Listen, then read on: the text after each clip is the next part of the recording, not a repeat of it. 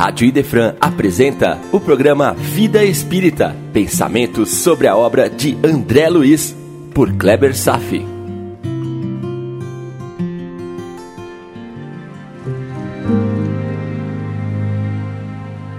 Nosso Lar, capítulo 22, o bônus hora, parte 1. Amigos, rompam com seus escrúpulos e com as suas considerações humanas para se dedicar à defesa das verdades que lhes são ensinadas. Fechem seus ouvidos aos conselhos do egoísmo e abram ao amor dos homens, seus irmãos em espírito e verdade. Não temam. Espírito Lúculo, 1873. É justo dizer que a comunicação desse espírito é a síntese dos deveres dos homens para com a humanidade não ficar de braços cruzados por constrangimento, mas assumir sua filosofia espiritual de vida. Não se trata mais de acumular patrimônios perecíveis, mas de capitais espirituais para a eternidade. E vou iniciar o capítulo tecendo novas considerações sobre o capital espiritual chamado bônus hora. E muito mais. Vou falar sobre o futuro a crença no futuro. Como você já deve ter lido, Dona Laura traz esclarecimentos sobre a espécie de remuneração para as atividades exercidas na colônia. Chama atenção alguns aspectos. Primeiro, o valor da remuneração tem mais relação com o grau de sacrifício e desprendimento do trabalhador que com o produto do trabalho em si altos cargos ou funções menores nesse sentido podem se equivaler com a mesma remuneração, se exigirem um similar desgaste para ser exercidos. É como se aqui um jogador de futebol ganhasse o mesmo que um professor, ou que um bombeiro ganhasse o mesmo que um deputado ou senador. Está entendendo?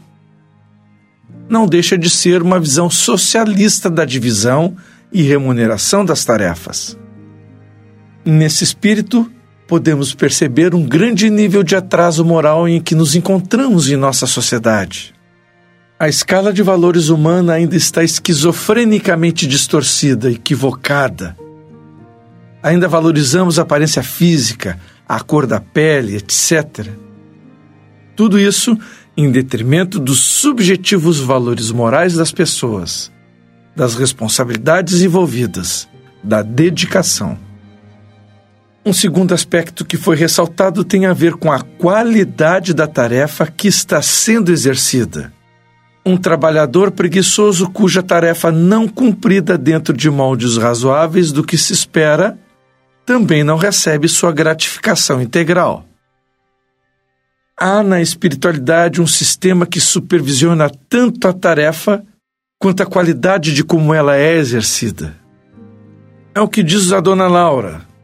Nesse prisma, os fatores assiduidade e dedicação representam aqui quase tudo.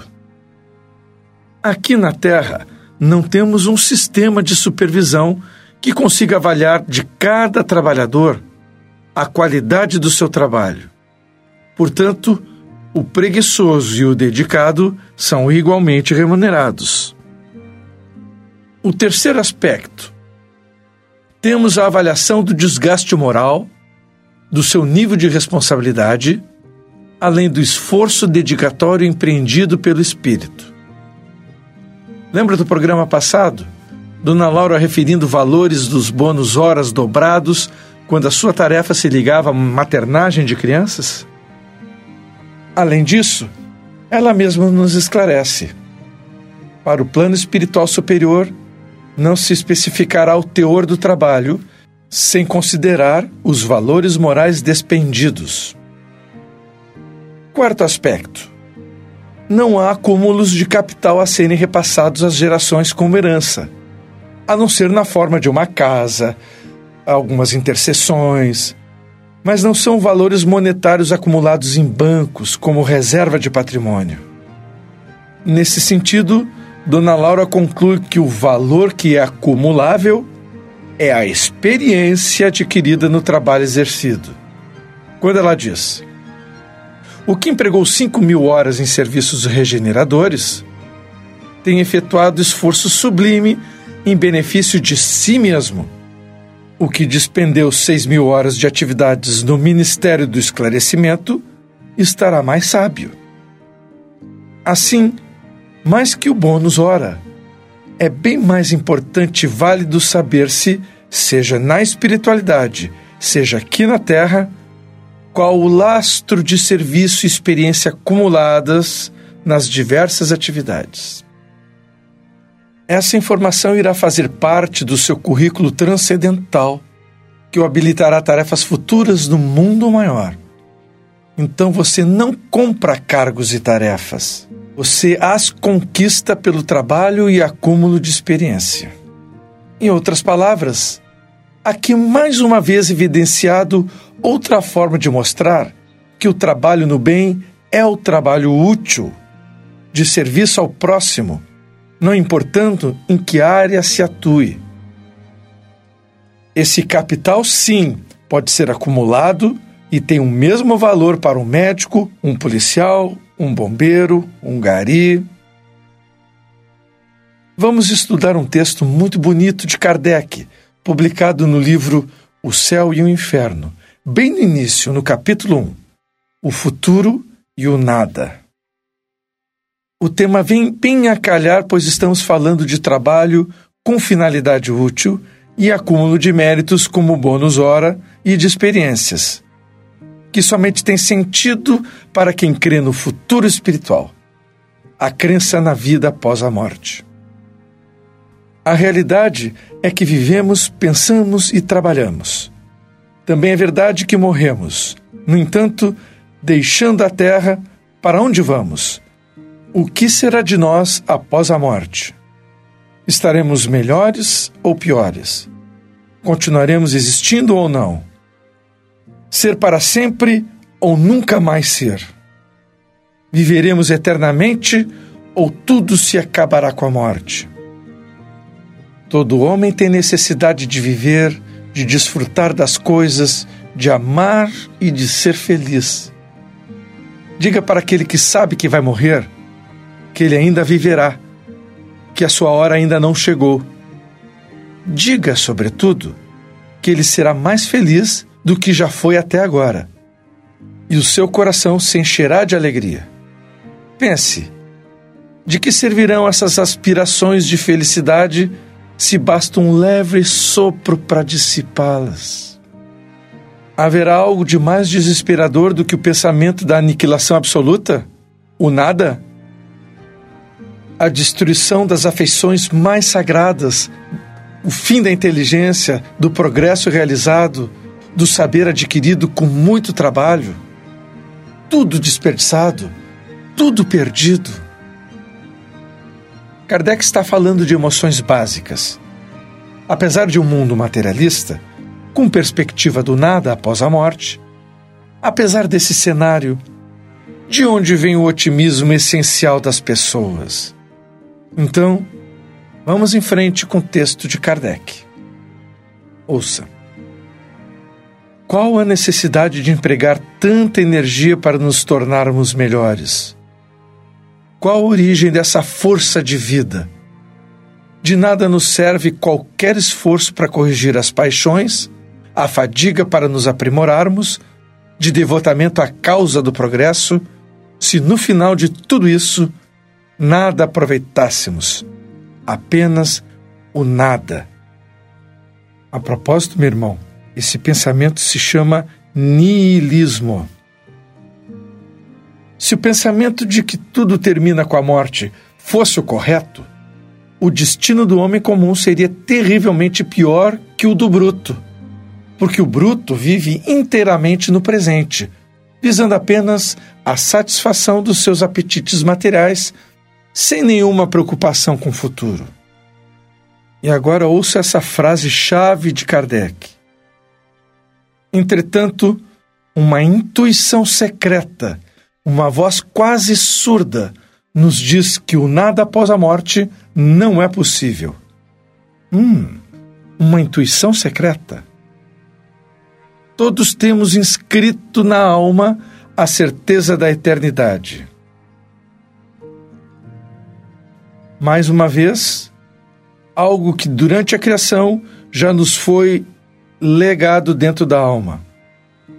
Como, por exemplo, a intuição secreta de que existe uma vida espiritual, a intuição de Deus, o sentimento de paternidade, de maternidade, o sentimento filial, todas as leis naturais, o amor que interliga todos os seres.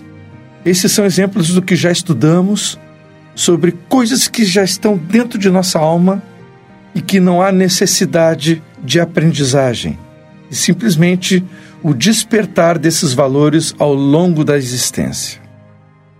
Retornando, pense nos seguintes termos: ou você vive em função do presente, sem nenhuma perspectiva futura, ou tem a certeza do futuro espiritual, e assim trabalha e acumula seus bônus hora em função dessa perspectiva. Compare com a vida que você leva e tente perceber como se posiciona. Suas ações são harmônicas com a sua maneira de pensar ou não são? Você pensa e crê de uma forma, porém age de outra? É materialista ou espiritualista? Pense honestamente. Seguindo. Quando acredita que o fim da vida é o nada, o homem concentra forçosamente todos os seus pensamentos na vida presente. E com razão, pois não seria nada lógico se preocupar com o futuro que não existirá. Essa preocupação exclusiva com o presente conduz, naturalmente, o homem a pensar em si antes de tudo. E o pensamento no presente é o mais poderoso estímulo ao egoísmo. Então, o incrédulo é coerente consigo mesmo quando chega à seguinte conclusão: Vamos aproveitar enquanto estamos aqui. Aproveitemos o máximo possível, pois com a chegada da morte tudo vai se acabar. Ponto final. E é melhor aproveitar depressa porque não sabemos por quanto tempo ainda estaremos vivos. Para ele, outra conclusão natural é essa. Aliás, mais grave para a sociedade. Veja só. Vou aproveitar passando por cima de tudo, de qualquer maneira, cada um por si.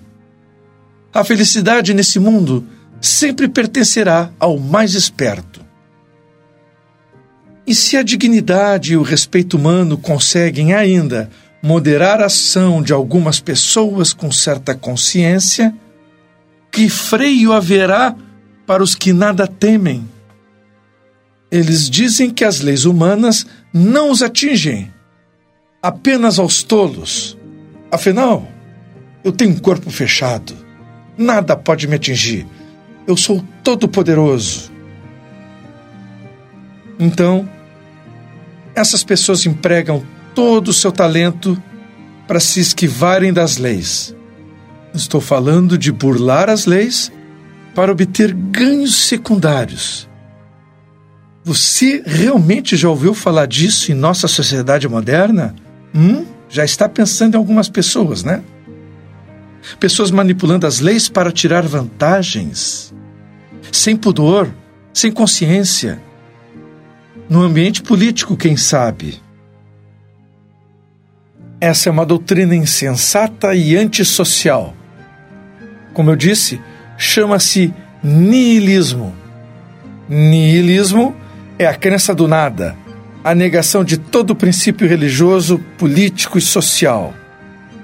Niilismo rompe com os laços da solidariedade e fraternidade, em que se fundam as relações sociais. O nihilista é aquele que vive para si, sugando o máximo possível do ambiente ao seu redor, sem escrúpulos. Vive o que chamamos de materialismo utilitário. O que, que é isso? O que, que é materialismo utilitário? É quando as coisas devem ser úteis não para servir ao bem comum, como na lei do trabalho. Mas as coisas devem ser úteis na medida que cumpram a função de atender ao prazer material de quem desfruta. Materialismo utilitário, ou seja, só é útil porque me serve. Compreendeu? Quando vivíamos nas cavernas, éramos nihilistas, não havia o futuro, apenas a necessidade de saciar os desejos presentes. Que interessante, né? Todos já fomos nihilistas. Talvez uma boa parcela da população continue a ser nihilista. Kardec diz: Suponhamos por uma circunstância qualquer que todo um povo adquira a certeza de que alguns meses todos eles serão aniquilados, que ninguém sobreviverá, que não restará um só traço de sua existência, um cataclismo.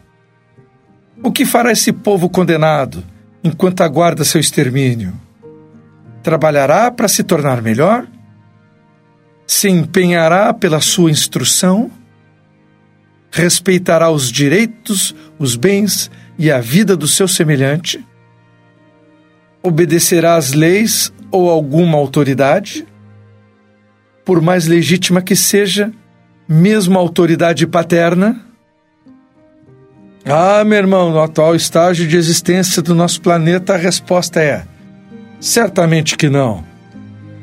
Então, graças a Deus, a doutrina do niilismo não pode ser aplicada a um povo inteiro, porque isso é impossível. Apenas algumas pessoas são assim. Nesse caso, as consequências não serão tão desastrosas quanto poderiam ser no caso de todos fossem nihilistas. Mas por quê? Em primeiro lugar, porque dentre a maioria dos incrédulos nihilistas há mais atitude da boca para fora do que verdadeiramente incredulidade. Há mais dúvida do que convicção. Possuem mais medo do nada do que querem aparentar. Porque em todos nós há uma crença sobre a vida espiritual, sobre a crença em Deus, que os espíritos nos ensinaram, que foram lá colocados na alma na criação. Não há necessidade de ser aprendido, apenas despertado ao longo da evolução. Então, os nihilistas desenvolveram uma convicção débil e questionável. Sem força de convicção, pois não fomos criados nihilistas. Em segundo lugar, na realidade, os incrédulos absolutos se contam por minoria absoluta. Sofrem com a prevalência da opinião contrária da sociedade e, portanto, são contidos pela pressão que é exercida sobre eles. Imagine se um dia a incredulidade absoluta chegasse a ser o pensamento da maioria.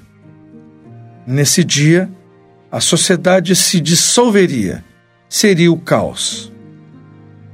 Vivemos um momento em que podemos justificar nossas crenças. As ciências desenvolveram-se ao ponto de podermos comprovar a espiritualidade. Mas isso não seria trabalho das religiões? Provar a existência do mundo espiritual? Kardec segue. Apesar dos grandes esforços feitos pela religião, é preciso dizer que a incredulidade, o ceticismo, a indiferença, a dúvida ganham terreno dia a dia.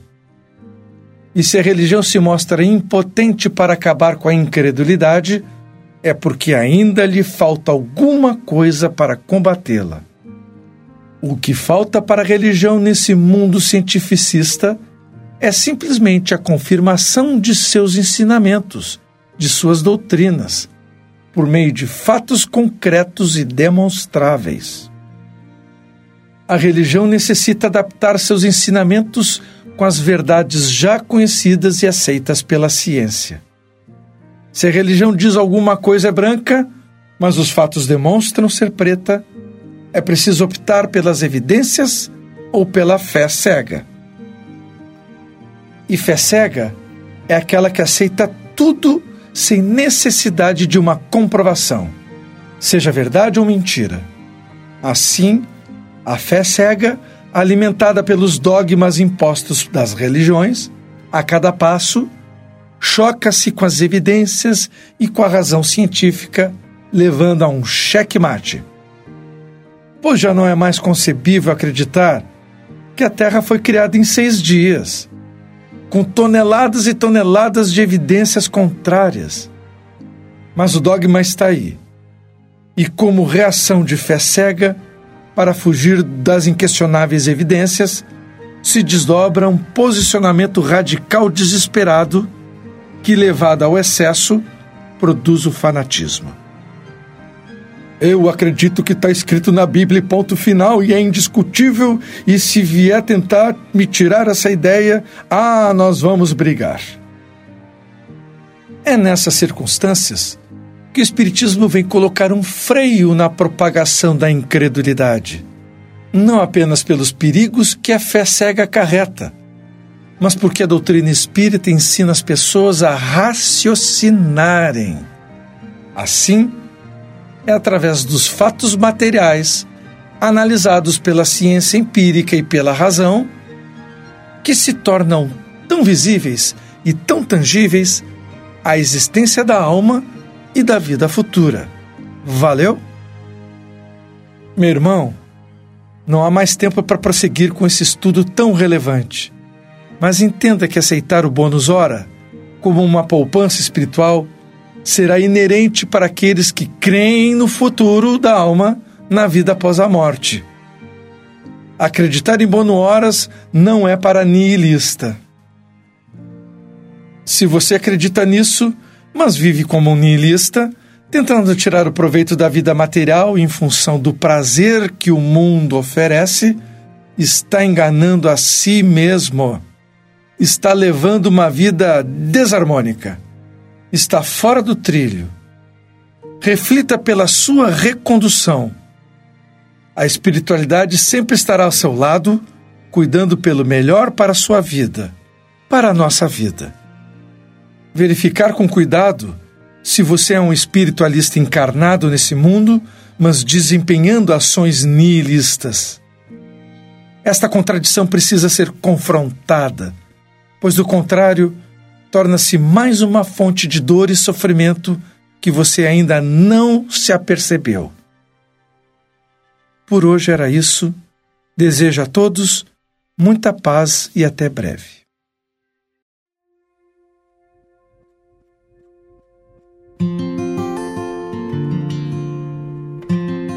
A Rádio Idefran apresentou o programa Vida Espírita, por Kleber Safi. Todas as terças e quintas, às nove da manhã. Programa Vida Espírita